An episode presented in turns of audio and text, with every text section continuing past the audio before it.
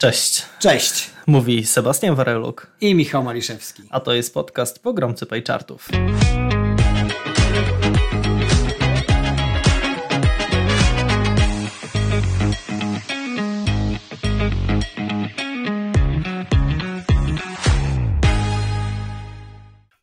Dzień dobry, witamy w kolejnym odcinku naszego podcastu Pogromcy Pie Chartów. I dzisiaj porozmawiamy bardzo szeroko o szkoleniach, dlatego że chcielibyśmy powiedzieć zarówno o metodologii szkoleń, podzielić się z Wami naszymi doświadczeniami związanymi z prowadzeniem szkoleń, bo jesteśmy w standardowym gronie, jeśli chodzi o prowadzenie podcastu, ale takim, myślę, z dużym doświadczeniem właśnie w organizowaniu różnego rodzaju kursów, więc...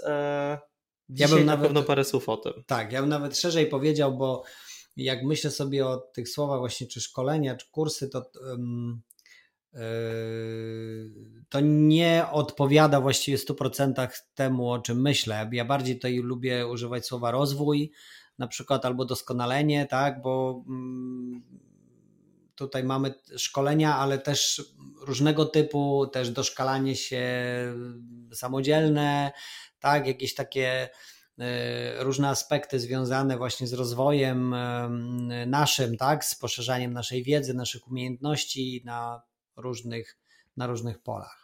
Tak, i myślę, że tutaj y, będziemy mogli zacząć y, chyba od tego, żeby powiedzieć, dlaczego w naszej firmie w AstraFox powstał też nowy dział Center of Excellence i dlaczego tak się właśnie nazywa, dlaczego ta nazwa taka szeroka, a nie mm-hmm. po prostu dział szkoleń. Ale zanim przejdziemy do, do tematu, to przypominamy i zapraszamy do subskrypcji naszego podcastu i do zostawiania nam różnego rodzaju feedbacku w postaci łapek, komentarzy, pytań, czy też waszych sugestii, tak, jeśli chodzi o tematy. Chyba, chyba na YouTubie jest najłatwiej, mhm. z tego co wiemy, natomiast subskrybujcie też nas na wszystkich platformach, na których nas słuchacie. To dla nas ważne. Tak, żebyśmy wiedzieli, że jesteście z nami. Dlaczego Center of Excellence, a nie dział szkoleń? No właśnie, dlaczego Center of Excellence? To dział szkoleń dla mnie brzmiał tak właśnie sucho, mogę powiedzieć. To chyba jest najbliższa, e, najbliższe e, temu, o czym myślałem, mówiąc właśnie o takim dziale szkoleń. Dla mnie Center of Excellence, czyli takie, mówiąc po polsku, centrum doskonalenia, jest możliwością poszerzania wiedzy w różnych dziedzinach związanych oczywiście z B I-em, tak, bo my tym się zajmujemy, natomiast nie tylko w znaczeniu narzędziowym, ale też w znaczeniu właśnie choćby wizualizacji danych, czy też do najlepszych praktyk związanych z Business Intelligence, i tutaj bardzo chciałbym poszerzać tą naszą ofertę właśnie pod kątem nie tylko stricte narzędzi, bo często, często osoby z zewnątrz gdzieś postrzegają AstraFoxa głównie jako dostawcę licencji Tableau, później też Alteryxa, natomiast my zajmujemy się dużo szerzej Business Intelligence i też właśnie Center of Excellence, mam nadzieję, pozwoli na pokazanie AstraFox jako takiego źródła wiedzy i takiego partnera w poszerzaniu wiedzy, w utrzymaniu tej wiedzy, w utrzymaniu tych umiejętności, które pozwolą na rzeczywiście data-driven community, tak można powiedzieć. Tak, no ja kiedy ja nie uczestniczyłem może tak bezpośrednio w realizacji tej, tej koncepcji wydzielenia obszaru szkoleniowego poza ten taki jakby korowy dział B I, ale od razu kiedy, kiedy usłyszałem ten taki szeroki zarys tej, tej koncepcji, to ucieszyłem się, bo za, gdzieś tam był to dla mnie sygnał, że realizuje się taka wizja nie tylko przekazywania wiedzy narzędziowej, czy wiedzy związanej z konkretnymi, konkretnym oprogramowaniem, ale również osadzania tej wiedzy w konkretnym kontekście i fajnie, że tutaj powstaje ten taki obszar związany nie tylko z tym, jak zrobić wykres słupkowy, czy jak zrobić jakiegoś tam pie charta, ale również bardzo duży zasób wiedzy takiej treningowej związanej z tym,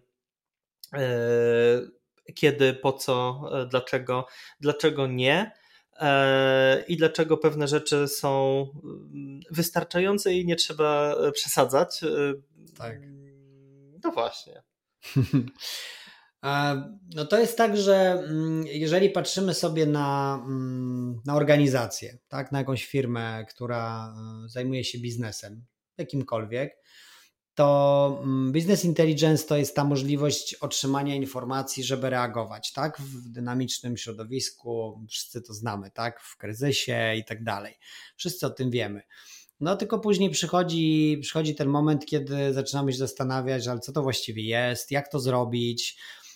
I często mamy takie, mamy takie przykłady, tak, takiej powiedzmy analizy wstępnej, tak? Ok, wchodzimy w jakieś rozwiązanie, nie ma, nie ma znaczenia jakie, wchodzimy w jakieś rozwiązanie, które pozwoli nam uzyskać te informacje. No to co robimy? No to wdrażamy y, narzędzie, instalujemy je u nas w organizacji i mówimy ok, no to zrobimy takie przeszkolenie pierwsze, a potem to już pójdzie, tak? Jakoś to będzie. No i niestety y, często zdarza się, że zatrzymanie się na tym etapie, jeżeli chodzi o ten rozwój, powoduje, że albo to narzędzie leży w ogóle odłogiem, że tak powiem, i, i nie jest używane w ogóle, bądź jest używane w bardzo ograniczonym zakresie, ponieważ nie wiemy, co zrobić z nim dalej. I patrzenie przez pryzmat organizacji, która pomaga nam wdrażać, ale tylko pomaga nam zrobić te pierwsze kroki, a potem już my sami to zrobimy, może być, może być błędne, dlatego że organizacja takiego wsparcia potrzebuje tak naprawdę cały czas. On oczywiście może być w różnym stopniu, tak? I niekoniecznie cały czas tak bardzo gdzieś blisko, ale powinna taka, taka organizacja właśnie wspierająca wiedzowo, ona powinna cały czas towarzyszyć nam w tej, w tej drodze rozwoju. Bo, no bo my chcemy to zrobić jak najlepiej, tak? Chcemy, żeby business intelligence nam dało te informacje jak najszybciej, żeby dało nam dobre informacje, żebyśmy wiedzieli, co z naszymi danymi zrobić i jak później przekładać to na decyzje biznesowe. No ale niestety, jeżeli tego wsparcia nie ma, to mamy wdrożone jakieś narzędzie, a potem często jest gdzieś nawet wewnątrz organizacji taka opinia, po co my to robiliśmy, tak? Właściwie, że to jest niepotrzebne. Nikt tego i tak nie używa. Znajdźmy coś tańszego, znajdźmy coś innego. No i, i niestety to jest taka przesłanka trochę fałszywa, bo tak naprawdę nie zrobiliśmy tego do końca tak, jak powinniśmy to zrobić, mimo tego, że oczywiście my sygnalizujemy to, że powinniśmy w ten sposób iść, tak? Powinniśmy w ten sposób wdrażać rozwiązanie, a nie zostawiać to na zasadzie zrobiło to dziecko pierwsze parę kroków, to już zostawiamy. Już jest, właściwie jest dorosły. To już będzie biegać. Tak. No tak, i ta, ta koncepcja się mocno też spina z takim założeniem, żeby wspierać firmy, wspierać naszych klientów nie tylko w konkretnym oprogramowaniu, ale również w umiejętności narzędziowego podejścia do rozwiązywania problemów, tudzież identyfikowania nowych obszarów, gdzie będziemy chcieli poszukać jakichś obszarów do, do rozwoju albo, albo optymalizacji i bardziej na to patrzymy w taki sposób w tej chwili produktowy, prawda? To znaczy produktowy, jeśli chodzi o stworzenie rozwiązania, rozwiązania nie? tak, stworzenie rozwiązania i um, nauczenie użytkowników, tych, którzy mają z tego rozwiązania korzystać, zarządzania różnego rodzaju zasobami wiedzy, tudzież narzędziami, ale na takiej zasadzie, że to nie ma być związane tak stuprocentowo z jednym, z jednym oprogramowaniem. To znaczy, mhm. jeżeli mamy do rozwiązania jakiś case, to nie jest tak, że po takim standardowym szkoleniu Tableau, Tableau i tylko Tableau, tylko to szkolenie ma mieć na celu to, żebyśmy potrafili spojrzeć szerzej i gdzieś osadzić Tableau w tym, że dobra, może tutaj trochę Pythona, może tutaj trochę musimy się oprzeć na jakiejś tam teorii, żeby pójść dalej, coś pokazać inaczej, nawet zaangażować jakieś dodatkowe zasoby, żeby ktoś nam pomógł jakimś na przykład erem, coś domodelował i tak dalej. Natomiast natomiast ten to całe założenie Excellence to chyba takie spojrzenie end-to-end, prawda? Tak, tak. Ja dlatego nawet bardziej bym, nawet bardziej bym powiedział, bo tak, produktowo zgodzę się, ale też procesowo. Czyli my mamy też jakiś proces, który zaczyna się na etapie gdzieś tam analizy, powiedzmy, narzędzi, które, które narzędzia dla nas byłyby dobre, czyli mamy jakiś problem, tak? I teraz mówimy, ok, mamy problem taki, że mamy rozproszone dane, mamy, chcemy mieć dobrą informację wizualną i tak dalej, i tak dalej. I teraz czasami gdzieś jesteśmy już na tej drodze, czasami dopiero zaczynamy i patrząc na cały ten proces, możemy mieć wsparcie organizacji, która ma wiedzę, ma umiejętności, ma ludzi, którzy mają praktykę i na każdym etapie możemy powiedzieć, ok, może tutaj na przykład będziecie potrzebowali pomocy, tak? Może, może tutaj będziecie potrzebowali wsparcia właśnie wiedzowego. Może tutaj fajnie byłoby, żeby nie tylko deweloperzy znali aplikację, w której będą pracować, bądź zbiór aplikacji, które spowodują, że to rozwiązanie możemy wdrożyć, ale może fajnie byłoby też, żeby ludzie, którzy przychodzą do naszej organizacji, żeby też yy, wiedzieli, jak korzystać z tych narzędzi, bo to też jest częsty przypadek, tak, że mamy coś zostało wdrożone, są osoby, które na tym pracują, ale jest cała grupa ludzi gdzieś w organizacji, która albo nie ma pojęcia, że to rozwiązanie istnieje, yy, albo yy, ma, ale takie bardzo nikłe, tak? Gdzieś coś jest, ale ja nie wiem, czy ja mogę z tego skorzystać, nie wiem, jak mogę z tego skorzystać. Tymczasem, jeżeli mamy w tym procesie, mamy w tej, w tej Przepraszam, pętli... że ci przerwę, odwróć się do zdjęcia. O, okej. Okay. O, jak zwykle biznesowe, tak, super, super fota z podcastu. Mam nadzieję, że gdzieś, że gdzieś wpadnie na, na media społecznościowe i, i nas też zobaczycie. E, wracając, e, więc mamy, mamy taką możliwość, e, żeby osoby, które w organizacji naszej są, żeby one też zdobywały wiedzę po to, żeby móc lepiej korzystać z tego narzędzia, tak? Czyli nie, nie zatrzymujemy się na tym pierwszym etapie, ale cały czas monitorujemy i patrzymy, ok, wpadają nowe osoby do organizacji, ktoś zmienia stanowisko, tak? Wcześniej zajmował się czymś innym, teraz zajmuje się czymś innym i tutaj akurat fajnie byłoby, żeby wiedział, z jakich narzędzi może skorzystać i w jaki sposób, czyli cały czas szukamy takiej drogi, żeby nie wąska grupa ludzi, którzy właściwie są zostawieni sami sobie, to narzędzie rozwijała, ale żeby cała organizacja rozwijała to narzędzie, tak? To, to jak popatrzymy sobie na te wszystkie nowe firmy, jak ja ostatnio czytałem na przykład o Spotify'u, jak Spotify działa, gdzie oni działają w takich małych grupkach, które gdzieś tam pracują nad wdrożeniami, no to oczywiście jest firma bardziej, powiedzmy, tutaj programistyczna, ale tak naprawdę jak popatrzymy szerzej, to wszystkie organizacje gdzieś powinny w taki sposób działać, tak? Czyli mamy jakąś grupę, teraz ok, fajnie by było, żebyśmy mogli skorzystać z tego narzędzia, ale nie wiemy jak. E, oczywiście możemy skorzystać ze szkoleń wewnętrznych, to jest e, coś często spotykane, e, czyli mamy osobę, która zna narzędzie i to ona przeszkoli. Czempiona. Tak, mamy czempiona, tylko, tylko problem często polega na tym, że o ile ta osoba może mieć świetną wiedzę ekspercką, to zawsze jest to pytanie, czy ona umie przekazać tę wiedzę. Mam doświadczenia praktyczne różne i czasem oczywiście się to udaje, ale często niestety za wiedzą ekspercką nie idzie umiejętność komunikacji, umiejętność tłumaczenia tego, co w narzędziu jest i w jaki sposób z niego korzystać, odpowiedzi na pytania, i takich odpowiedzi, które nie, nie są męczące dla tej osoby, tak? Bo taki ekspert też często może powiedzieć, dobra, ja nie mam czasu na to, ja mam inne sprawy i to szkolenie gdzieś tam, dobra, muszę zrobić, to je zrobię, no ale ta jakość może nie być zadowalająca, więc Patrzmy też na to w ten sposób, że taka organizacja, która doradza nam, ona nam również potrafi doradzić na różnych etapach tego procesu, tak end-to-end, tak jak powiedziałeś, mhm. tak? Czyli mamy od początku, to nawet nie ma tego końca właściwie, tak? Bo to jak popatrzymy, to to jest jakiś tam, powiedzmy, proces, krąg, jakiś tak? Cykl. Jakiś proces, Aha. cykl, który, który jest i, i, i w tym cyklu gdzieś e, to wsparcie e, powinno się znaleźć.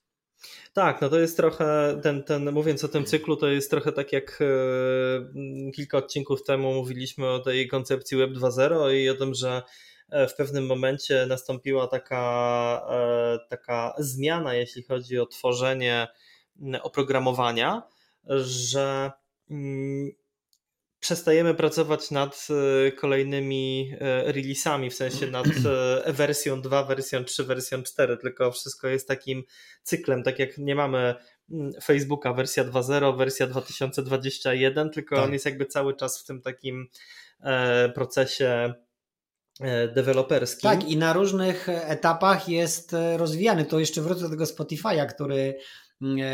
o którym właśnie oglądałem, tam taki film jest, na którym oni opowiadają o tym, jak to działa i że właśnie tam te, te tak zwane release'y, one są zupełnie niezależne, czyli jedna grupa pracuje nad na przykład menu, druga grupa pracuje nad jakimś tam, nie wiem, tworzeniem playlist mhm. i tak dalej, i tak dalej. I to są grupy, które działają trochę niezależnie, ale też działają cały czas w tej większej grupie, tak? I gdzieś na różnych etapach będziemy potrzebowali być może jakiejś pomocy, asysty, mniejszej, większej, tak? Mhm. Ale ważne, żeby, żeby nie bać się z tego korzystać, bo to nie znaczy, że to nie znaczy, że my nie umiemy.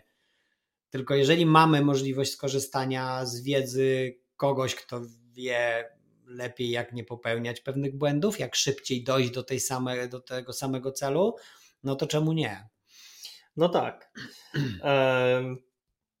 A wracając jeszcze do tego tematu y, samych szkoleń i samej tak. y, metodologii prowadzenia y, szkoleń, to nie jest tak, że jeżeli mamy jedno szkolenie z y, agendą, powiedzmy, zaplanowaną na osiem slotów, czyli dwudniowe szkolenie, to ono zawsze będzie standardowo takie samo.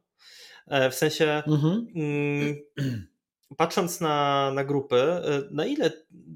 Ty, czy osoby, które pracują, ja to troszeczkę znam też ze swojej perspektywy, mm-hmm, bo mm-hmm. też trochę tych, tych szkoleń miałem okazję przeprowadzić. Na ile ty jesteś w stanie na początku szkolenia zrobić sobie taki szybki skan grupy albo powiedzmy podczas pierwszego slotu i, i ocenić, że dobra, tutaj muszę zadziałać taką metodą albo, albo inną?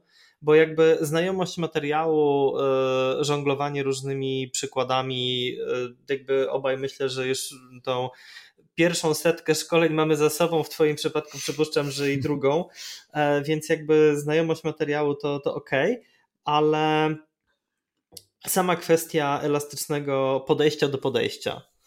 Tak, no to jest, to jest coś, co, co przyświecało mi prawie od początku, właściwie no może poza, poza pierwszymi szkoleniami, gdzie też się trochę uczyłem, w jaki sposób prowadzić optymalnie takie szkolenia, bo dla mnie najważniejsza jest satysfakcja klienta na końcu, tak? Czyli klient powinien być zadowolony, że to szkolenie mu dało to, czego chciał, to, czego szukał, tak? I to, i to jakby jest pierwsza rzecz. I teraz klient na początku może też nie do końca wiedzieć albo nie do końca umieć zaadresować te potrzeby, więc podczas takiego szkolenia konsultant, który właśnie ma doświadczenie praktyczne, biznesowe i wie, z jakimi problemami klient może się spotkać, tak naprawdę podczas tych pierwszych, powiedzmy, kilkunastu minut, pierwszej pół godziny jesteśmy, jesteśmy w stanie powiedzieć, jaki jest poziom grupy i czego ta grupa szuka, po co oni tak naprawdę tam przyszli, tak?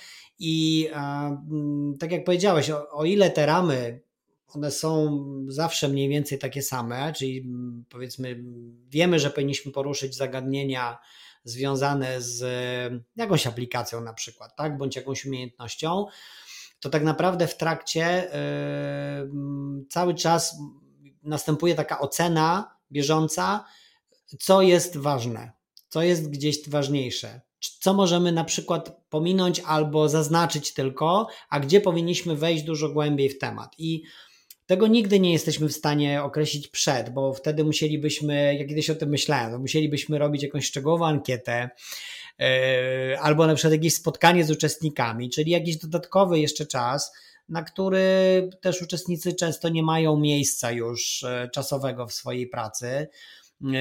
Natomiast to szkolenie tak naprawdę temu służy, także rozpoznanie tych potrzeb. Dla mnie konsulting ogólnie jest właśnie tym, tak? Czyli rozpoznajemy potrzebę i potem mówimy, jak tą potrzebę możemy zaspokoić, tak? Gdzie, gdzie możemy znaleźć ten punkt, w którym, w którym klient powie, ok, tak, to jest to, czego szukałem, to jest to, czego szukam i to jest w porządku. Więc te szkolenia, ja, ja się śmieję, że gdybym na przykład nagrywał każde z tych szkoleń, to on, każdy byłoby zupełnie inne i jakby ktoś na to popatrzył tak sobie z zewnątrz i gdzieś tam posłuchał po fragmentach, to by powiedział, ej, to jest w ogóle zupełnie co innego, tak? Mhm. Bo tak naprawdę ta interakcja z ludźmi, ona za każdym razem jest inna, bo to są inni ludzie, tak? To jest inny biznes, bo mamy też, spotykamy się z klientami z bardzo różnych działek, tak?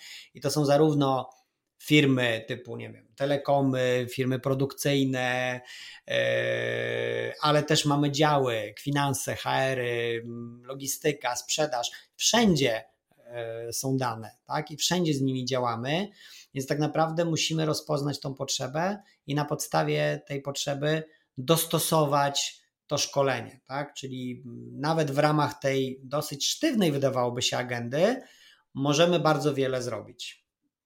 No właśnie, a podchodząc do tego od drugiej strony, bo jakby jednym z powodów też stworzenia tej całej, wyodrębnienia tej całej działki jest też to, że zaczęło się tego już od dłuższego czasu u nas robić bardzo dużo, więc w związku z tym też jakby sami tego nie jesteśmy w stanie udźwignąć. Mam na myśli ciebie i, i, i mnie jako te osoby, które powiedzmy patrząc jeszcze rok wstecz głównie dźwigały na swoich barkach tą, tą działkę tak. szkoleniową. Teraz jest masa kolejnych osób zaangażowanych do tego. No i ty jesteś w roli dyrektora pionu całego C O E. I jakie jest twoje podejście do odpowiedniego przygotowania nowych osób, które mają wejść w rolę trenerską? Bo jakby zatrudnienie kogoś w roli konsultanta jest rzeczą, wydaje mi się, może nie dużo łatwiejszą, ale taką, która daje nam mimo wszystko jakieś pole manewru, bo ktoś może być bardzo dobry w jakimś narzędziu, może mieć fajne skille techniczne, a jeżeli dołączy do naszego działu, zacznie z nami pracować, to może, czy, czy, czy do naszej firmy, patrząc teraz już bardziej z mhm. perspektywy tej bardziej rozbudowanej struktury, ale zawsze możemy się poznać i powiedzieć, że dobra, wiesz co, miałeś bardziej działać jako pre-sales, ale powiedzmy, że lepiej sobie dajesz radę w backendzie, więc dobra, to ciebie przesuniemy tu, a ktoś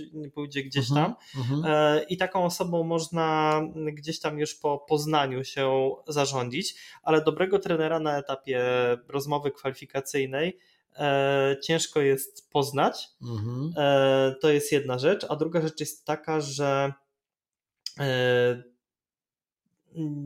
no nie zawsze jesteś w stanie albo praktycznie nigdy nie jesteś w stanie od razu rozpoznać tego, czy metodyka, prowadzenie jakichś zajęć, jeżeli w ogóle taka osoba coś takiego robiła wcześniej, jest odpowiednia czy, czy nie.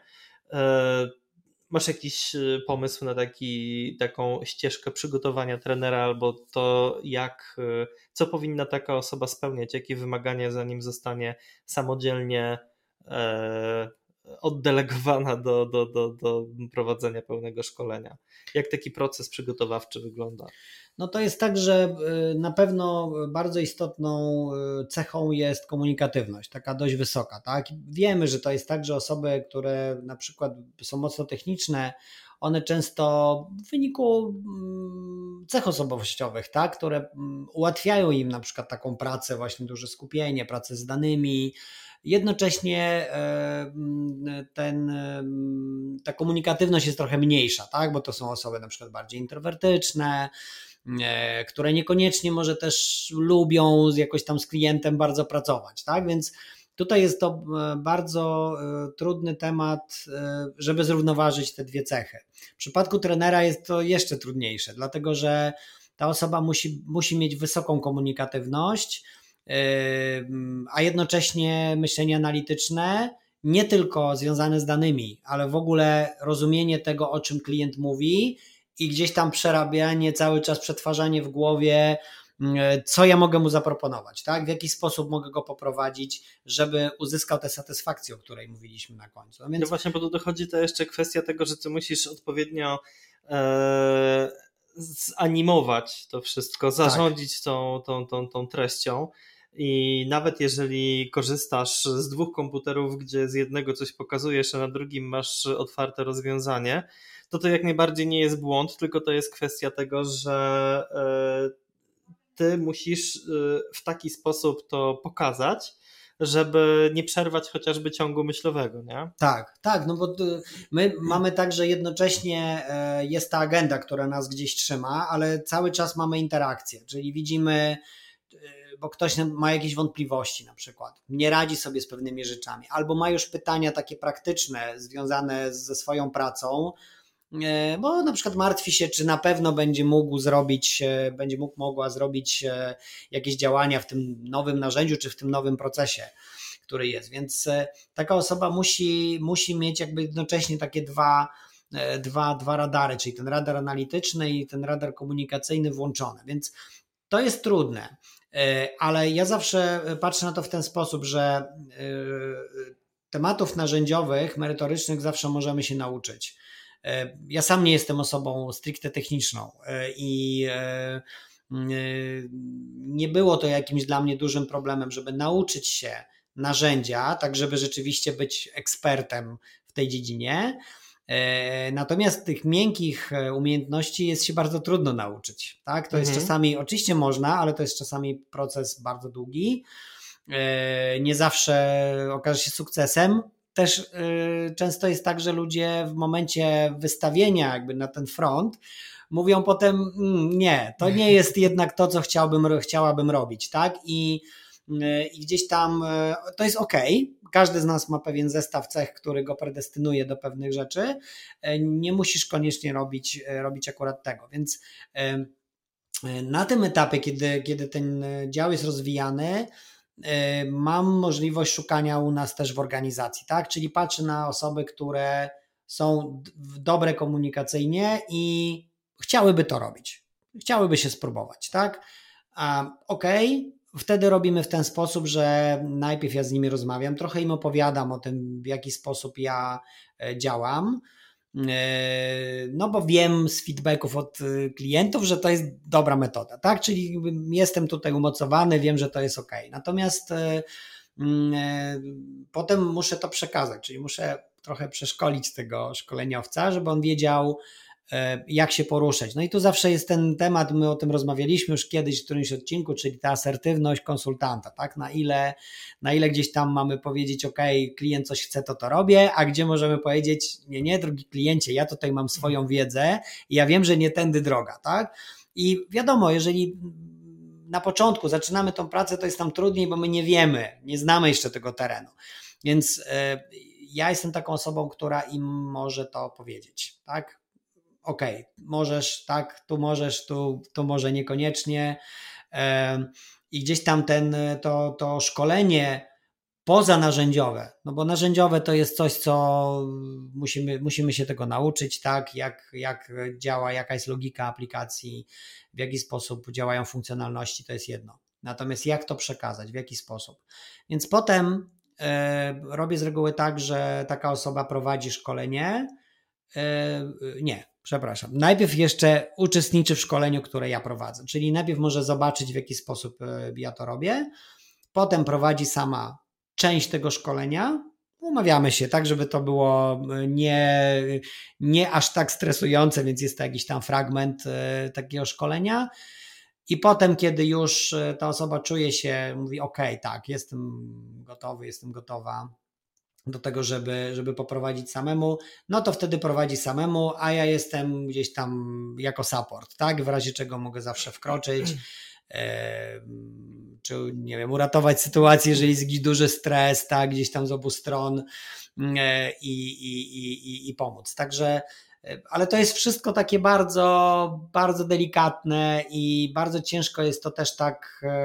Yy, tak powiem, na twardo zrobić. To tak jak mówiłem, tak, to są pewne umiejętności miękkie, więc dobrze jest wejść w to w takim z miary, z w miarę niskim poziomem stresu, no ale też trochę wyjść poza tą strefę swoją komfortu mm-hmm. i, i zobaczyć, co, co się udało, co nie. No i oczywiście najważniejsza rzecz to jest już, już ostatnie zdanie, to jest feedback po.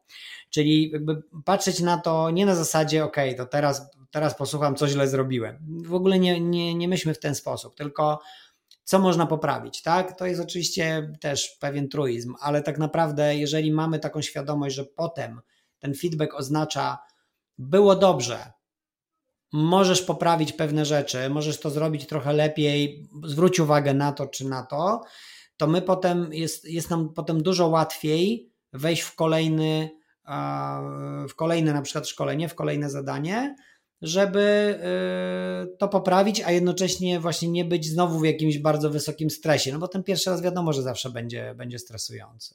Ale wydaje mi się, że to jest też trochę tak i to też z, z własnego doświadczenia e, mogę powiedzieć, że e, chociaż ja nie miałem takiej ustrukturyzowanej ścieżki w prowadzeniu. Nie, no to ja, ja tak samo, tak. Ale, e, ale myślę, że to jest e, jakby... Każdy z nas, z tych osób, które pracują dłużej w, tutaj w, w AstraFox, miał taką chyba sytuację, że pierwsze, pierwsza jakaś interakcja taka bezpośrednia samemu z klientem to był zawsze po prostu epicki case taki, że później to go prawda. Opowiadamy sobie tak. długo. I teraz właśnie nie wiadomo, w którą stronę to pójdzie, bo jest tak, że ktoś, kto... nawet jest wprowadzany, tak jak mówisz, przez, nie wiem, dwa miesiące, ma taką, takie łagodne wejście, wszystko spoko, poprowadził jakiś tam blog, poprowadził szkolenie pod, pod twoim nadzorem, okej, okay, no dobra, no to teraz możemy jechać do, do klienta, może pojechać sam i pojedzie do klienta, albo ma szkolenie online'owe i się okaże, że to nie działa, tam to nie działa, tu się pociąg spóźnił, tutaj coś tam, tu samolot nie przyleciał. Tak, no, i to w ogóle są, to, to są rzeczy nieprzewidywalne. Miało być szkolenie podstawowe, a przyszło czterech architektów baz danych i, i, i gdzieś tam śpią na tych zajęciach, bo, e, bo ktoś ich wysłał na szkolenie z Tableau, które tak naprawdę miało być dla dwóch osób, ale, ale klient stwierdził, że w sumie niedużo musi dopłacić, żeby dorzucić kolejne cztery, to dlaczego mają tam nie siedzieć i tak dalej. Właśnie jak mówię, że nie wiadomo, w którą stronę to pójdzie, bo jak masz jakiś taki ciężki case na samym początku, to może się okazać, że ktoś sobie to w głowie przerobi w taki sposób, dobra, było ciężko, ale z drugiej strony ja już wiem, że nic gorszego mnie nie spotka, teraz będzie tylko lepiej. Eee, a z drugiej strony, no ja tak miałem pierwsze, pierwsze szkolenie, jak bardzo chciałem zostać konsultantem i, i, i trenerem i dostałem taką informację, bo ty wtedy odszedłeś na jakiś projekt taki, że byłeś dwadzieścia, że tak, byłeś sto procent tak, sprzedany. Tak, tak, tak, i rzeczywiście I tak, nie ja było dostałem, mnie w ogóle. Ja dostałem od Piotrka Adamczyka, byłem w takim modzie, że no to teraz okej, okay, rozpoczynamy twój transfer do działu B I, e, będziesz hybrydowo, jedną nogą tu, drugą nogą tu, a I za, za kilka dni, dni tak. się okazało, że było tak, że wyjeżdżaliśmy chyba do Szczyrku na jakiś wyjazd integracyjny tak, i tak. było tak, że w czwartek dostałem informację, że um, Seba, rozpoczynamy na sto procent twoją pracę w dziale, przejmujesz sto procent obowiązki Michała, we wtorek szkolenie zaawansowane dwudniowe z Tableau. Tak. I to jeszcze była grupa taka specyficzna, znaczy bardzo, bardzo fajna, fajna ekipa, ale ale, ale trudna, tak, trudna w sensie w sensie yy, takiego challenge'u, tak powiedziałbym, tak, tak? Takiego challenge'u i, i zarządzania ogólnie yy, całym, całym jakby yy, całą sytuacją. Um, ale może być tak, że ktoś trafi na, na jakiś taki case i powie, że nie, po prostu ja nigdy więcej nie chcę mieć z, z czymś takim e, do czynienia. Um, Tak, no to jest, to jest tak, że ja tak jak patrzę też na, na, na naszą pracę tutaj, to, to jest taka praca bardzo dynamiczna i, i my musimy być tak naprawdę sami elastyczni, tak? Nie każdemu to odpowiada. To, to jest też tak, że są ludzie, którzy lubią mieć taką bardzo mocną strukturę, wszystko jest poukładane, wiem co, od kiedy do kiedy, tak? U nas często jest tak, że gdzieś musimy właśnie kogoś zastąpić w ostatniej chwili. Nagle się okazuje, że tak jak ja miałem jedno z moich pierwszych szkoleń, gdzie nie dość, że się dowiedziałem, że w ogóle mam szkolenie tego dnia, bo ktoś zapomniał mi dodać do kalendarza, a, a ja jeszcze też nie wiedziałem, jak to wszystko działa, to jeszcze dowiedziałem się, że szkolenie będzie w języku angielskim, bo będzie tam jakaś osoba anglojęzyczna, co oczywiście nie było problemem, natomiast kwestia tego przestawienia się, tak, w przeciągu dziesięciu minut, że jednak to będzie trochę inaczej wyglądało, jest trudna, tak?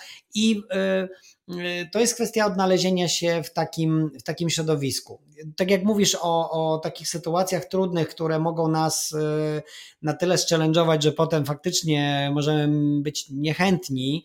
Ja myślę, że tutaj, tutaj rolą właśnie takiej osoby, no ja się postrzegam trochę jako mentora też, tak, dla, dla tych osób, które będą, czy też już prowadzą jako, jako nowe osoby szkolenia, że nawet w sytuacjach, kiedy, kiedy właśnie wydarzyło się coś kompletnie nieprzewidzianego, a nie jesteśmy w stanie przewidzieć stu procent, to po pierwsze ja jestem cały czas gdzieś blisko, czyli można do mnie napisać, nawet w trakcie szkolenia, i ja jestem w stanie szybko coś pomóc albo znaleźć kogoś, kto pomoże. Natomiast ważne jest też, szczególnie w takiej sytuacji trudnej, żeby potem o tym pogadać, tak? Nie na zasadzie tam, że co się stało w ogóle, następnym razem to musisz uważać, lepiej to robić, tylko chodzi o to, żeby trochę zaopiekować, tak, ten temat i powiedzieć właśnie o tym, że słuchaj, ale to są normalne sytuacje, tak? Każdy z nas ma temat typu, nie wiem, zapomniałem ładowarki do laptopa, tak? Pamiętam, tutaj była, była u nas sytuacja, ktoś prowadził szkolenie i pamiętam, że po prostu ktoś od nas jechał samochodem i dowoził ładowarkę w trakcie szkolenia. Ładowarka to jeszcze, to nie był taki duży case, ale była sytuacja taka, że mieliśmy przecież w tym, w Golden Florze szkolenie dla grupy z, z sektora tak, publicznego tak. I pojechał y, chyba Łukasz na to, na to szkolenie i okazało się, że nie ma komputerów. No bo tak, oni bo oni mają, nie, mo- nie mieli bo swoich, bo nie mogą. Pracują na stacjonarnych tak, w biurze, to tak. było jeszcze też przed, przed pandemią tak. I o godzinie ósma czterdzieści pięć start szkolenia o, o dziewiątej okazało się, że, że nie ma komputerów i, i trzeba było na szybko Yy, chyba osiem laptopów skombinować i, i, i zawieźć je do yy, tam na yy, na szkolenie na, tak, na, do, na szkolenie tak, tak. Więc yy, przeróżne rzeczy przeróżne rzeczy się mogą wydarzyć, yy, to zawsze jest jakaś, yy, jakaś nauka taka, żeby zadać yy, masę nawet głupich pytań przed, yy, przed yy, szkoleniem czy przed ogólnie jakimś spotkaniem yy, takim yy, No teraz przyszła mi do głowy taka sytuacja, moja dziewczyna ostatnio musiała zorganizować u siebie w pracy jakiś, jakiś event, no i wylistowała sobie listę, wylistowała sobie listę, wylistowała sobie rzeczy, które z organizatorem tam, gdzie wynajmowała salę, musiała sprawdzić. I zapytała mnie, czy coś jeszcze jest potrzebne do sprawdzenia. Ja tak patrzę na tą listę i mówię, że wiesz co, zapytaj przede wszystkim, ile będzie mikrofonów, czy to będzie jeden, czy dwa, czy będą zapasowe baterie do mikrofonów, czy będą, czy jak jest z zasilaniem, czy zasilanie jest w podłodze, czy są przedłużacze i nawet takie głupie, proste rzeczy. I Ale to wszystko to jest ma, doświadczenie. Nie? I ona Nasze. w pewnym momencie miała takie wielkie oczy i mówi, że um, jakby, ale jak to? Przecież to są już jakby takie basic of the basics, a później się okazuje, że później może się okazać, że basics, ale nie ma zasilacza, bo jest na przykład biurko na cztery osoby, teraz patrzę na, na, na stół w sali, w której mhm. siedzimy, że masz cztery osoby albo jakiś taki układ, wiele osób przy jednym stole i powiedzmy gdzieś między dwoma stołami, przy których w sumie siedzi piętnaście osób czy dziesięć osób, jest jedno gniazdko w podłodze. I zaczyna ci się, wjeżdża ci pięćdziesiąt osób na, na event i zaczyna się ganianie, bo gdzie jest jakiś przedłużacz, rozgałęziacz, a menadżer sali, a ktoś tam, a, a kogoś nie ma, a to zadzwonimy do pani, która wynajmowała pani salę, a na przykład tej pani nie ma, bo ktoś ją zazdy... jakby to są, ale to są takie rzeczy, które pozdrawiam cię, kochanie, oczywiście. Natomiast Um. Nie no, to jest, to jest tak, że my, my oczywiście mamy, mamy doświadczenie właśnie związane z tymi wszystkimi fuck-upami, które, które gdzieś tam się wydarzały i ja pamiętam właśnie, że dlatego bardzo szybko zacząłem sobie te wszystkie rzeczy zabezpieczać, czyli jakby wcześniej, no bo tak, okazywało się, że przyjeżdżam na szkolenie, szkolenie z aplikacji i uczestnicy przychodzą, i a to my mamy mieć coś zainstalowane, tak? I jakby ja zakładałem, że ponieważ przychodzą na szkolenie, to będą to mieli, ale nie, niekoniecznie, bo klient musi dostać informację, że powinien zainstalować, tak? Często jest tak, że trzeba sprawdzić, czy na przykład ze względów bezpieczeństwa ta aplikacja może zostać zainstalowana samodzielnie przez użytkownika, bo też się takie rzeczy zdarzały, tak? Czy choćby przekazanie materiałów szkoleniowych, które są na tyle duże, że mailem ich nie przekażemy, bo maile mają ograniczenia plików, pojemności plików i pamiętam, miałem taką jedną sytuację, to był jeden z klientów, jakiś bank, więc bardzo duże takie właśnie zabezpieczenia, poblokowane porty, poblokowane wszystko, na tym, tym się nie da, tym się nie da, tym się nie da, no więc finalnie, słuchajcie, to jest, to jest duży, to są duże materiały, to może U S B. No normalnie U S B się nie da, ale mamy taką możliwość, że dział I T nam odblokuje czasowo to U S B.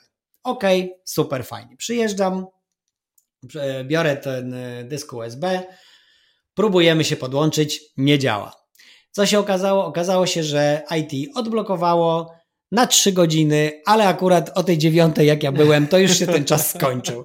Tak więc finalnie robiłem paczki po dziesięć mega, nie pytajcie, ile tych paczek było, wysyłaliśmy to mailem, zajęło nam to chyba z dwie godziny, żeby to wszystko zrobić, eee, więc teraz ja już wiem o tym i dużo wcześniej uprzedzam temat, tak, żeby znaleźć taką metodę, która, która pozwoli choćby na przesłanie tych materiałów. Więc to oczywiście jest doświadczenie, tak, które, które mamy, ale y, dlaczego o tym mówię? Dlatego, że chcę możliwie jak najwięcej y, tych błędów, żeby zostało uniknięte wcześniej, tak? Czyli te osoby, które y, teraz u nas y, pracują i które będą zasilać mój, y, ten mój cały departament, żeby przynajmniej te powiedzmy osiemdziesiąt procent błędów zostało wyeliminowane, tak? Czyli e, jeżeli prowadzisz to szkolenie, to zapytaj właśnie o to, o to, o to, tak? Jaka mhm. jest lista, o co powinieneś, powinnaś zapytać, co mieć ze sobą, e, tak jak e, no choćby, nie wiem, m,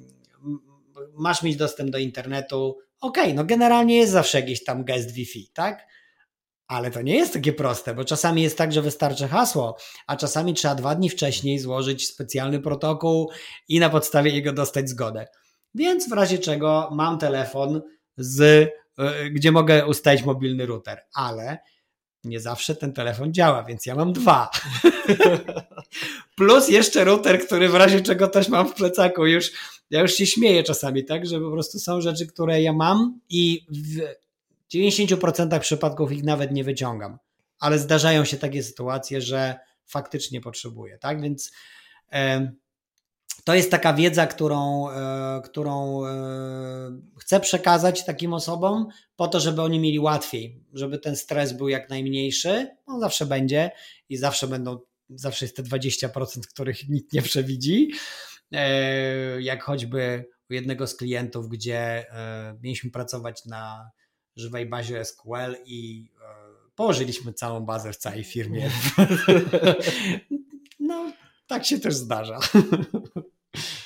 Tak, myślę, że tych przykładów tutaj można by mnożyć dużo, jeśli chodzi o takie, takie sytuacje, które się tak, kiedyś napiszemy wydarzały. książkę. Kiedyś napiszemy książkę, dokładnie. Znaczy ja myślę, że wiesz co, ogólnie chyba dwa albo trzy lata temu robiliśmy taki filmik na koniec roku z wpadkami z webinariów. Tak, Tam każdy, tak, kto prowadzi tak. webinaria, mógł się wypowiedzieć i myślę, że możemy do tego wrócić na koniec tego roku z właśnie tam webinariami, szkoleniami, tak, eventami. To jest fajne, i tak dalej. To jest fajny pomysł, bo to nie jest tylko, bo to nie są tylko zabawne tematy, ale myślę, że też dające osobom, które nas słuchają, na przykład, które nie wiem, zajmują się czy to prowadzeniem szkoleń, może są trenerami wewnętrznymi gdzieś w organizacjach,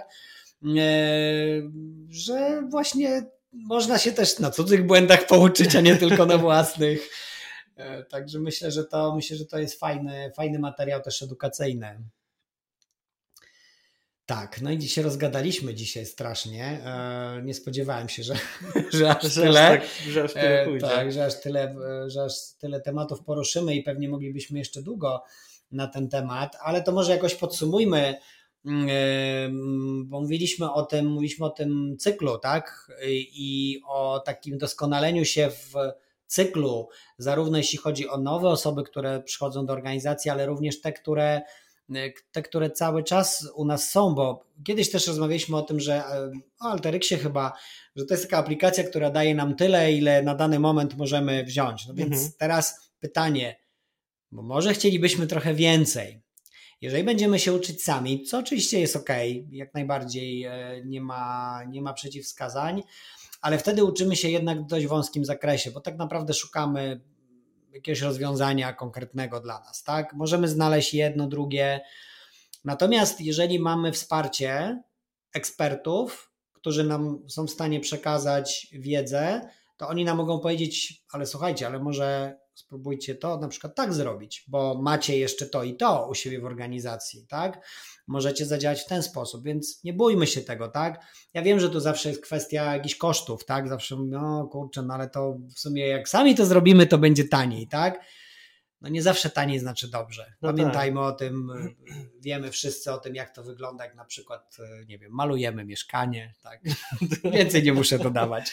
Tak, znaczy mi się przypomniał jeszcze w ogóle taki temat z zeszłego tygodnia. Była taka sytuacja, że my tutaj w parę osób siedzieliśmy w, w biurze i ty napisałeś na kanale szkoleniowym, kto, czy jest w ekipie ktoś, kto jest dostępny czasowo, żeby przeprowadzić szkolenie z, ze S Q L-a. Tak.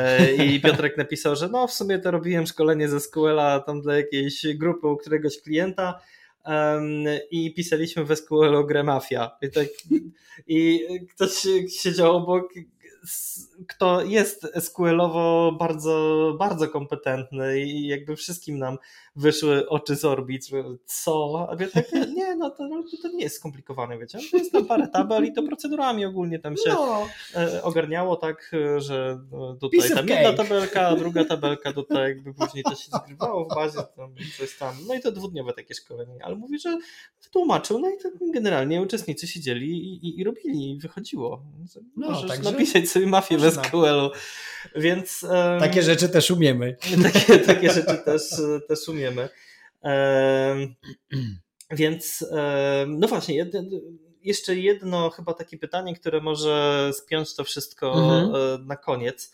Zrobił się wywiad z tobą, ale to Ta, dobrze. Trochę, trochę, trochę ale, tak. Okay. Jakie, jest, jakie jest twoje podejście do y, realizowania za wszelką cenę agendy end-to-end? Bo czasami jest tak, że jakby to troszeczkę zahaczy o to, o czym mówiliśmy wcześniej. Tak. Czasami jest tak, że klienci czy uczestnicy szkolenia trochę jakby chcą przejąć kontrolę nad tym szkoleniem i chyba tutaj musimy sobie w, jakby to rozdzielić na, na dwie rzeczy.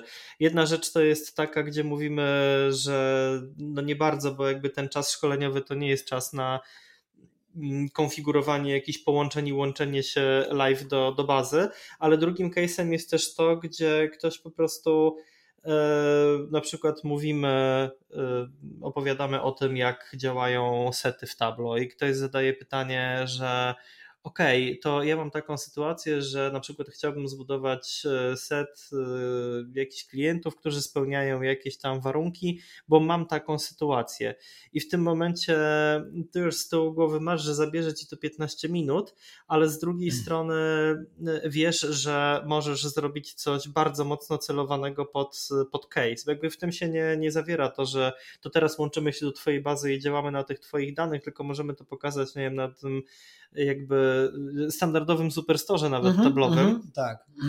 Ale to jest chyba właśnie taka sytuacja, gdzie e, fajnie, jeżeli gdzieś tam e, powiedzmy, my lecimy jakimś tematem, ale ktoś delikatnie gdzieś tam ten temat wybije, powiedzmy, z, z, z orbity i nakieruje go na coś bardziej takiego um, celowanego dla niego. Może się to przełożyć, że na to, że gdzieś czegoś z agendy na koniec nie dowieziemy, ale to chyba dobrze. Tak, tak, dlatego że jeżeli mamy taką sytuację, w której ktoś ma jakiś już konkretny problem, to tak naprawdę też przychodzi na to szkolenie po to, żeby dowiedzieć się, jak ten problem rozwiązać. I y, czasami jest tak, ja, ja y, też się śmieję z tego, bo przychodzę na szkolenie i jest pierwsze kilka minut, czy będziemy mogli zadawać pytania. Tak, oczywiście wy możecie zadawać w trakcie, na część odpowiem teraz, na część odpowiem e, po i zostawimy sobie jeszcze jakiś e, kawałek czasu na, na koniec, na, na taki Q and A. I co się okazuje? I potem się okazuje, że w trakcie szkolenia odpowiedziałem na dziewięćdziesiąt pięć procent pytań, nawet ich nie znając. Tak, czyli e, adresując temat, bo e, wiem o tym, że to są ludzie, którzy na przykład budują raporty finansowe w jakiejś organizacji. I ja, bazując na moim doświadczeniu, mogę adresować to, co robię, dając im przykłady z życia, takie biznesowe, związane z ich danymi. Więc oni jakby już są, już się czują zaopiekowani. No i teraz, jeżeli jest taki case, o którym mówisz, tak? No bo czasami to jest tak, że dobra, zajmie mi to piętnaście minut, ale czasami to jest tak, że yy, to jest temat, gdzie trzeba to rozwiązanie jednak wymyślić trochę, tak? I to nie jest miejsce na szkoleniu na to, ale możemy spróbować y, taką osobę na to naprowadzić. Y, I czasami warto jest rzeczywiście troszeczkę odbiec od tej agendy, wiedząc, że dobra, okej, okay, może nie zrobię y, pełnego planu tak jak chciałem, troszeczkę go zmienię, ale tak naprawdę na koniec y, użytkownicy będą, będą zadowoleni. Tak? To jest, to jest taka ocena trochę na bieżąco i Ciężko jest to, e, ciężko jest to tak powiedzieć na sztywno, tak? Kiedy możesz, kiedy nie możesz. Fajnie by było, ale, ale, ale tak nie działa. E, więc myślę, że to jest kwestia też takiego doświadczenia, czyli szukania, e, szukania tego rozwiązania w danym momencie. Bo też czasami mamy grupę, która na przykład bardzo sprawnie idzie przez zadania i wiemy, że tego czasu zrobiło nam się trochę więcej, możemy się skupić trochę nad niektórymi rzeczami, ale są czasami grupy, które potrzebują już na etapie wprowadzenia dużo więcej tej opieki, dużo więcej tego czasu, co oznacza, że być może tematy trochę bardziej zaawansowane mogą być dla nich, dla nich na tym etapie za trudne. I to jest nic złego, bo to nie chodzi o to, żeby gonić tą agendę, żeby zrobić e, i zamknąć o tej godzinie, zrobiłem wszystko, uf, tak? Bo to nie chodzi o to, że my jesteśmy rozliczani z agendy, tylko chodzi o to, czy klient jest zadowolony. A jeżeli my będziemy biegli, a to ten klient za nami nie, nie nadąży. I są takie sytuacje, znamy nie, to nie nasze, ale znam takie sytuacje, gdzie było prowadzone szkolenie i w połowie szkolenia uczestnicy zamknęli laptopy i próbowali słuchać, co też oczywiście nie, nie, nie, nie do końca działało. Więc pytanie, czy na koniec ta satysfakcja była, czy to zadowolenie było? Czy też nie? No, odpowiedź, pytanie retoryczne można powiedzieć, mhm. tak? Właściwie. Więc yy, ja wolę podejście elastyczne, takie, w którym nawet okej, okay, nie zrobimy jakiegoś kawałka, możemy to potem na przykład w offline zrobić, możemy potem o tym jeszcze porozmawiać, nawet w ramach takiego wsparcia poszkoleniowego, ale skupić się na tym, co jest najbardziej ważne dla, dla klienta w danym momencie. Mhm. A powiedz mi jeszcze, bo cały czas jeszcze tutaj jakieś rzeczy mi przychodzą do głowy, takie związane z właśnie takim szeroko pojętym podejściem. Widzisz różnice w grupach, jeśli chodzi o na przykład grupy takie na szkoleniach biznesowych versus na przykład studenci? No niewątpliwie. Czujesz, że gdzieś tam trzeba mocno ten materiał, mimo że jest podobny, to o, właśnie przyszedł mail a propos studentów.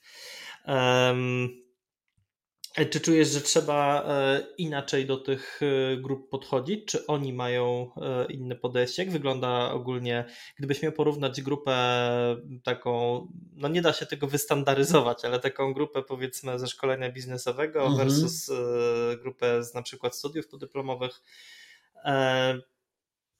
Widzisz różnicę w trudności na przykład angażowania takiej grupy w pracę? No zdecydowanie. Podczas szkolenia? Zdecydowanie, bo tu bardziej podzieliłbym właśnie na takie, na grupę, która jest zaangażowana, bo przyszła w określonym celu i, i chce to uzyskać, a grupę, która została dobrana na zasadzie, no to idźcie, bo będzie szkolenie, tak? Mhm. I, i, i tutaj studenci oczywiście nie generalizując, ale często są taką grupą raczej, ok, musimy zaliczyć przedmiot, więc idziemy na szkolenie, tak? I jeszcze o ile to jest, powiedzmy, to są jakieś ćwiczenia czy wykłady, gdzie jesteśmy na miejscu, to jest, ta aktywizacja jest prostsza, o tyle w przypadku zajęć online jest dużo trudniejsza, bo my nie wiemy tak naprawdę, co te osoby robią po drugiej stronie.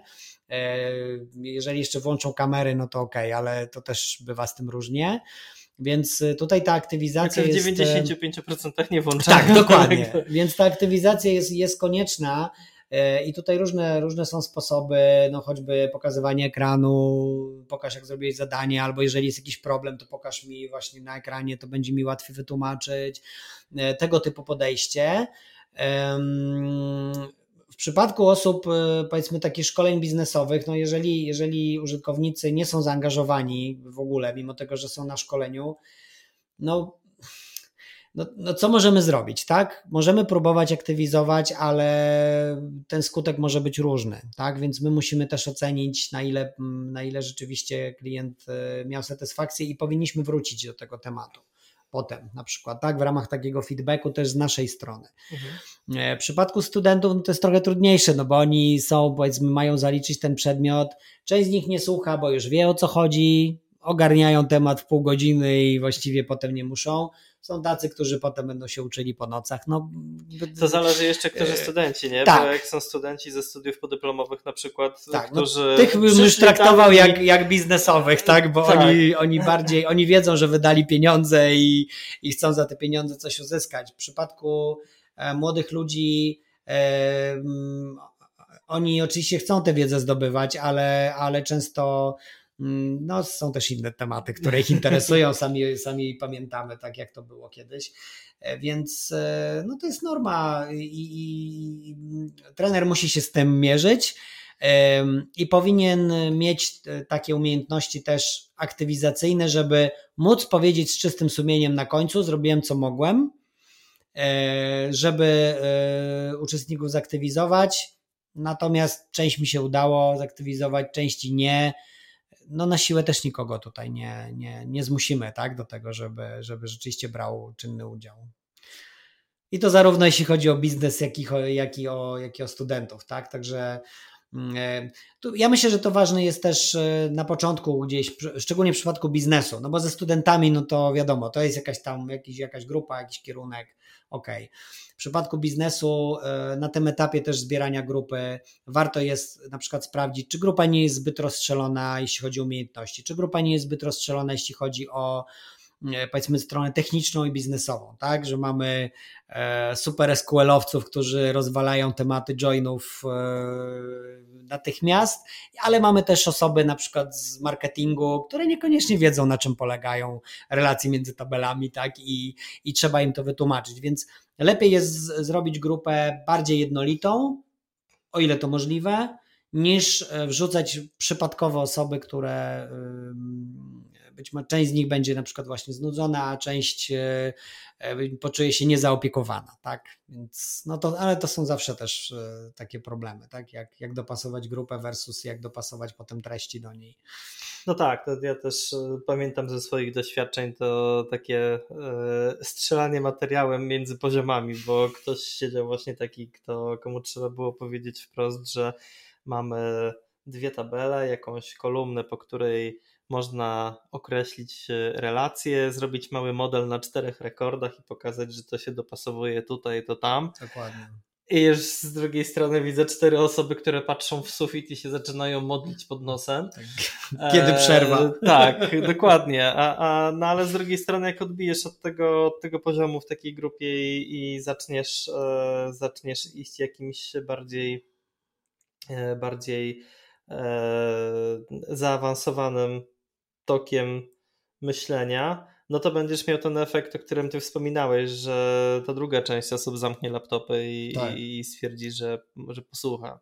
Dlatego na tym, na tym etapie już wczesnym, kiedy, kiedy rozmawiamy z klientem na temat przeprowadzenia jakiegoś szkolenia bądź cyklu szkoleń, zawsze staramy się też rozmawiać właśnie o tym, jak te grupy będą wyglądały, żeby uniknąć z racji naszej wiedzy eksperckiej, żeby uniknąć tego, tego rodzaju problemów. No oczywiście wiadomo, jeżeli klient uprze i powie ok, jednak chciałbym, żeby to wyglądało w ten sposób, no trochę też nie mamy wyboru, natomiast możemy zasygnalizować wtedy, tak, że być może część grupy na przykład nie będzie usatysfakcjonowana z takiego szkolenia, tak, że jest pewne zagrożenie, że ten rozziew umiejętności czy też nawet predyspozycji pewnych, tak? Mamy osoby właśnie bardziej techniczne, mniej techniczne, on może powodować, że, że może to być kłopot. No chyba, że część tych osób jest tylko obserwatorami, tak? I chce po prostu przyjść trochę posłuchać, bo nie wiem, to jest administrator, który będzie przy okazji się zajmował też Tableau i on by chciał tak mieć ogólne pojęcie, jak to, jak to działa. Wtedy jest okej, okay, tak, bo prawdopodobnie nie będzie też jakoś w tutaj grupie ingerował, nawet jak się ponudzi, to się, on, on wie, że się będzie trochę nudził, więc jest okej, okay, tak. Więc, więc tak, to, tak to wygląda, dlatego ważna, ważna jest ta komunikacja i współpraca też z klientem na etapie przygotowywania tej oferty, żebyśmy mieli jasną sytuację z jednej i z drugiej strony, bo wtedy dostarczymy najlepszy produkt, jak, jak to jest możliwe. To co? Chyba, to chyba zakończymy. Chyba zakończymy, tak. Myślę, że tak, bo tutaj patrząc na, na czas, to on nas już bardzo, bardzo mocno goni. Chyba dużo powiedzieliśmy na temat tego, jakie jest, jakie jest nasze podejście, nasze, nasze doświadczenia. Taka checklista związana, tak jak mamy checklistę, którą, przez którą przechodzimy gdzieś tam po stworzeniu dashboardu, tak, gdzie tak. Sprawdzamy, sprawdzamy takie najważniejsze rzeczy, czy one występują, czy nie występują, w zależności od tego, czy powinny się pojawić, czy też, czy też nie, to tutaj tak samo możemy się pokusić o stworzenie takiej checklisty, właściwie nie tyle stworzenie, co spisanie takiej checklisty, którą ty masz w głowie, tak, tak. związanej z tym, z tym przygotowaniem do różnego rodzaju sesji szkoleniowych. I myślę, że na tym zakończymy. Tak, ja być może wrócimy jeszcze do tematu, tak, w którymś z kolejnych odcinków i trochę rozwiniemy temat, ale na razie myślę, że i tak, i tak długi odcinek nagraliśmy wyjątkowo. Eee, więc tak, no, zapraszamy do kontaktu, jeżeli, jeżeli macie jakieś uwagi, jakieś komentarze albo pytania dotyczące tego, w jaki sposób pracujemy, jak to wygląda, eee, a może ktoś chciałby na przykład zostać takim konsultantem, trenerem, zapraszamy również do kontaktu. Jak najbardziej, zapraszamy do, do tak. dołączenia do naszego zespołu, tak jak, tak jak Michał powiedział, zarówno w tej roli trenerskiej, jak i konsultacyjnej. Rekrutacja jest chyba cały czas otwarta u tak. nas, tak na dobrą sprawę, tak, więc tak. jeśli będziecie mieli... Rośniemy i szukamy, szukamy oczywiście, ludzi. Więc jeśli będziesz czuł, będziesz czuła, że mogłabyś albo mógłbyś dołączyć do naszego zespołu, to zapraszamy serdecznie. A jeśli ten odcinek ci się spodobał, to zapraszamy oczywiście do pozostawienia różnego rodzaju feedbacku. Lajków, łapek. Lajków. Tak, ja tutaj specjalnie mówię tak szeroko, bo na różnych platformach, na których tak, jesteśmy, inaczej tak. się to nazywa, ale jako wspólny element na wszystkich platformach na pewno możecie nas zasubskrybować i dać nam w ten sposób znać, że jesteście z nami. Dziękujemy za dzisiaj i zapraszamy do następnego odcinka. Dzięki, cześć. Cześć.